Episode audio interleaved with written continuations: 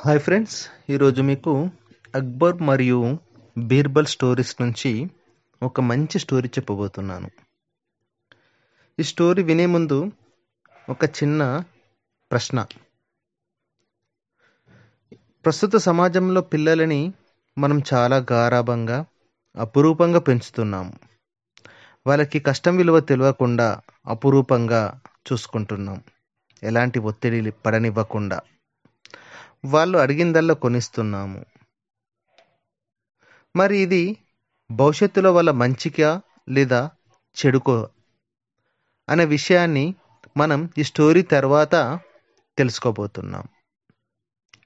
అక్బర్ ఒక రాజ్యానికి చక్రవర్తి బీర్బల్ అతని రాజ్యంలో ఒక మంత్రి. కానీ బీర్బల్ చాలా తెలివికల్ల వ్యక్తి చాలా గొప్పవాడు కూడా. సమయస్ఫూర్తి ఉన్నటువంటి వ్యక్తి. అయితే ఒకరోజు అక్బర్ మరియు బీర్బల్ ఇద్దరు కలిసి అడవిలోకి వేట కోసం వెళ్తారు. జంతువులను వేటాడడానికి. వెళ్ళిన తర్వాత అక్కడ ఒక వ్యక్తిని చూస్తారు. ఒక మనిషి. అతడు రాళ్ళపైన చలిలో చిరిగిన దుస్తులతో ఎటువంటి బెడ్షీట్ లేకుండా కంబలి లేకుండా కప్పుకోవడానికి లేకుండా ఆ చలిలో అలా పడుకున్నాడు.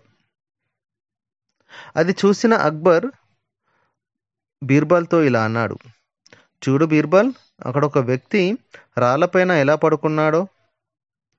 అతడు పడుకున్నాడా చనిపోయాడా? వెళ్ళి చూసిరా అని అంటాడు. బీర్బల్ వెళ్ళి దగ్గరికి వెళ్ళి చూసి రాజా అతడు హాయిగా సొమ్మసిల్లి పడుకున్నాడు. మంచి గాఢ నిద్రలో ఉన్నాడు. అతడు చనిపోలేదు రాజా అని అంటాడు. అక్బర్కి అనుమానం వస్తుంది. ఏంటి? ఏం మాట్లాడుతున్నావు? ఆ రాళ్ళపైన ఇంతటి చలిలో? అది కూడా కప్పుకోవడానికి బ్లాంకెట్ కూడా లేదు. అతడికి ఎలా నిద్ర పట్టింది? నన్ను ఎలా నమ్మమంటావు? అతడు ఖచ్చితంగా చనిపోయి ఉంటాడు. అని అక్బర్ అంటాడు. అప్పుడు బీర్బల్ ఉండి రాజా నా మాట మీద నమ్మకం లేకపోతే దగ్గరికి వచ్చి చూడు అని మహారాజును అతని దగ్గరికి తీసుకెళ్తాడు. చూస్తే అతడు గాఢ నిద్రలో ఉంటాడు. హ్యాపీగా పడుకుంటాడు. అది చూసిన రాజు బీర్బల్ తోటి ఇతడు ఈ రాళ్ళపైన ఇంతటి చలిలో బ్లాంకెట్ కూడా లేకుండా ఇంత హాయిగా పడుకున్నాడు అని అంటే పరుపు పైన బెడ్ పైన మంచి చక్కటి రూమ్లో అన్ని వసతులు కల్పించినటువంటి రూమ్లో ఎంత హాయిగా పడుకుంటాడు బీర్బల్ అని అంటాడు. అంటే బీర్బల్ ఉండి అతడు ఆ విలాసవంతమైనటువంటి భవనంలో సరిగా నిద్రపోడు. అతనికి నిద్ర పట్టదు రాజా. అని అంటాడు. అప్పుడు అక్బర్ కోపం వస్తుంది. ఏం మాట్లాడుతున్నావు బీర్బల్? ఈ రాళ్ళపైన ఇతడు నిద్రపోయాడు. అలాంటిది మంచి మెత్తటి పరుపులపైన నిద్ర పట్టదా? నువ్వు మాట్లాడడానికి అర్థం ఉందా అని అక్బర్ అంటాడు. అప్పుడు బీర్బల్ ఉండి మీకు అనుమానం ఉన్నట్లయితే ఇతనిని తీసుకెళ్ళి ఒక వారం రోజులు రాజభోగాలలో ముంచండి. అప్పుడు మీరే తెలుసుకుంటారు అని చెప్పి బీర్బల్ అంటాడు. సరే నువ్వు అన్నట్టే చేస్తాను. నువ్వు చెప్పింది తప్పు అని తెలిసిందో కఠినమైన శిక్ష ఉంటుంది బీర్బల్ అని అంటాడు. సరే మహారాజా అని అంటాడు. అతన్ని తీసుకెళ్తారు. తీసుకెళ్ళి సేవకులను పిలిచి ఇతనిని వారం రోజులు కాలు కింద పెట్టకుండా కావలసినవన్నీ కూడా సమకూరుస్తూ చాలా జాగ్రత్తగా చూసుకోవాలి అని సేవకులందరికీ కూడా ముందే వార్నింగ్ ఇచ్చేస్తాడు. ఇచ్చిన వెంటనే అతనిని అంతఃపురంలోకి తీసుకెళ్ళి చక్కగా రెడీ చేసి పట్టు వస్త్రాలు ఇచ్చి తర్వాత అడిగిన భోజన పదార్థాలన్నీ కూడా సమకూరుస్తారు. ఆహార పదార్థాలన్నీ కూడా సమకూర్చి తిన్న తర్వాత ఆ మంచం మీద ఆ పరుపు పైన పడుకోమని చెప్తారు. అది ఎలా ఉంటుంది అంటే దూదిలాగా ఉంటుంది. ఎంత మెత్తగా ఉంటుంది అంటే ఎంతైనా రాజు కదా. రాజుగారి ఇంట్లో అటువంటి బెడ్ ఉండడం సర్వసాధారణం. ఎంత మెత్తగా ఉంటుంది అని అంటే చాలా సున్నితంగా మృదువుగా మెత్తగా ఉంటుంది. పడుకుంటాడు. ఇలా ఒక వారం రోజులు గడిచాయి. వారం రోజులు గడిచిన తర్వాత బీర్బల్ని పిలిపిస్తాడు. బీర్బల్ మనం ఒక వ్యక్తిని తీసుకొచ్చాం కదా ఆయన సక్రమంగా నిద్రపోతున్నాడా అని అడిగాడు. లేదు రాజా అతనికి సరిగా నిద్ర పట్టడం లేదట. అగో కటిక రాళ్ళపైన పట్టుకో పడుకున్నటువంటి వ్యక్తి పట్టు పరుపు పైన పట్టు పడుకోలేకపోతున్నాడా అని అంటారు. లేదు మహారాజా అతడు ఒక రెండు రోజుల క్రితము బయటికి వెళ్ళాడు రథం పైన. బండిలో. బయటికి వెళ్ళేటప్పుడు అతడు మంచిగా కావాల్సినవన్నీ కూడా సమకూర్చాము. కప్పుకోవడానికి కంబలి మంచి వస్త్రాలు. అలా అన్ని సమకూర్చి అతనిని బండెక్కించి పంపాము. అయితే చలికాలం కదా మహారాజా? కొద్దిగా చలి పెట్టినట్టుంది. అతడికి జలుబు లే జలుబు వచ్చింది. జలుబు అవడం వల్ల అతడు సరిగా నిద్రపోలేదు మహారాజా అని అన్నాడు.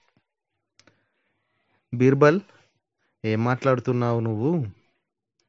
అడవిలో రాళ్ళపైన చినిగిన దుస్తులతో బ్లాంకెట్ లేకుండా పడుకున్నటువంటి వ్యక్తి.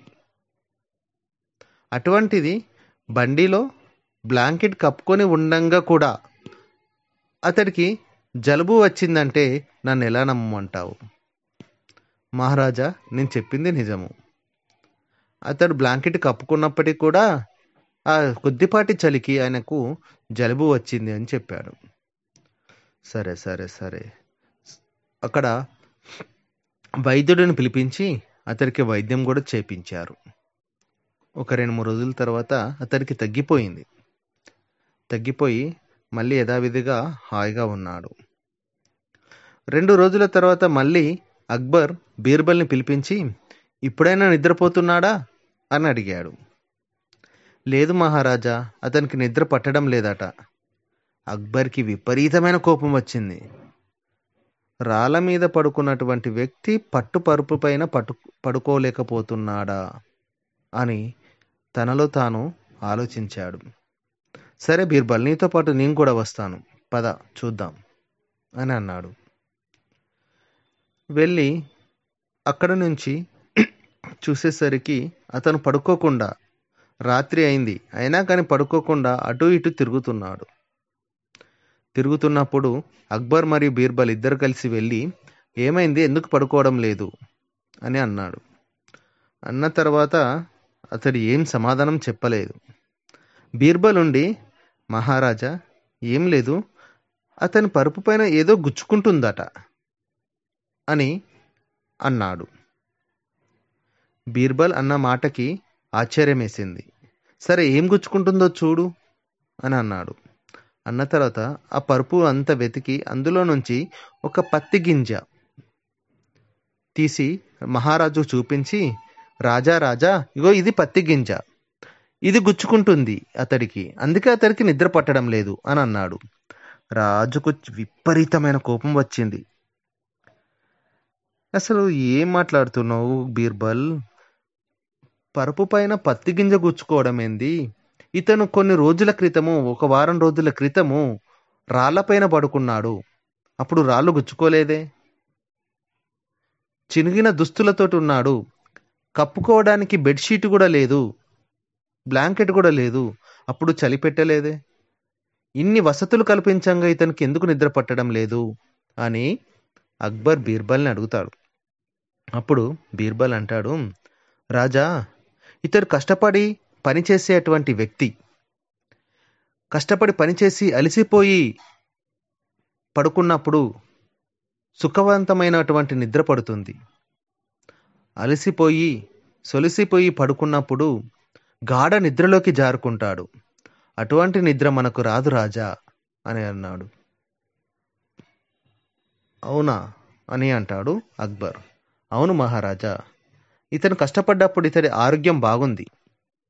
అతడిని చలిని కూడా తట్టుకునే అంత ఇమ్యూనిటీ పవర్ అనేది ఆయనకు ఉంది.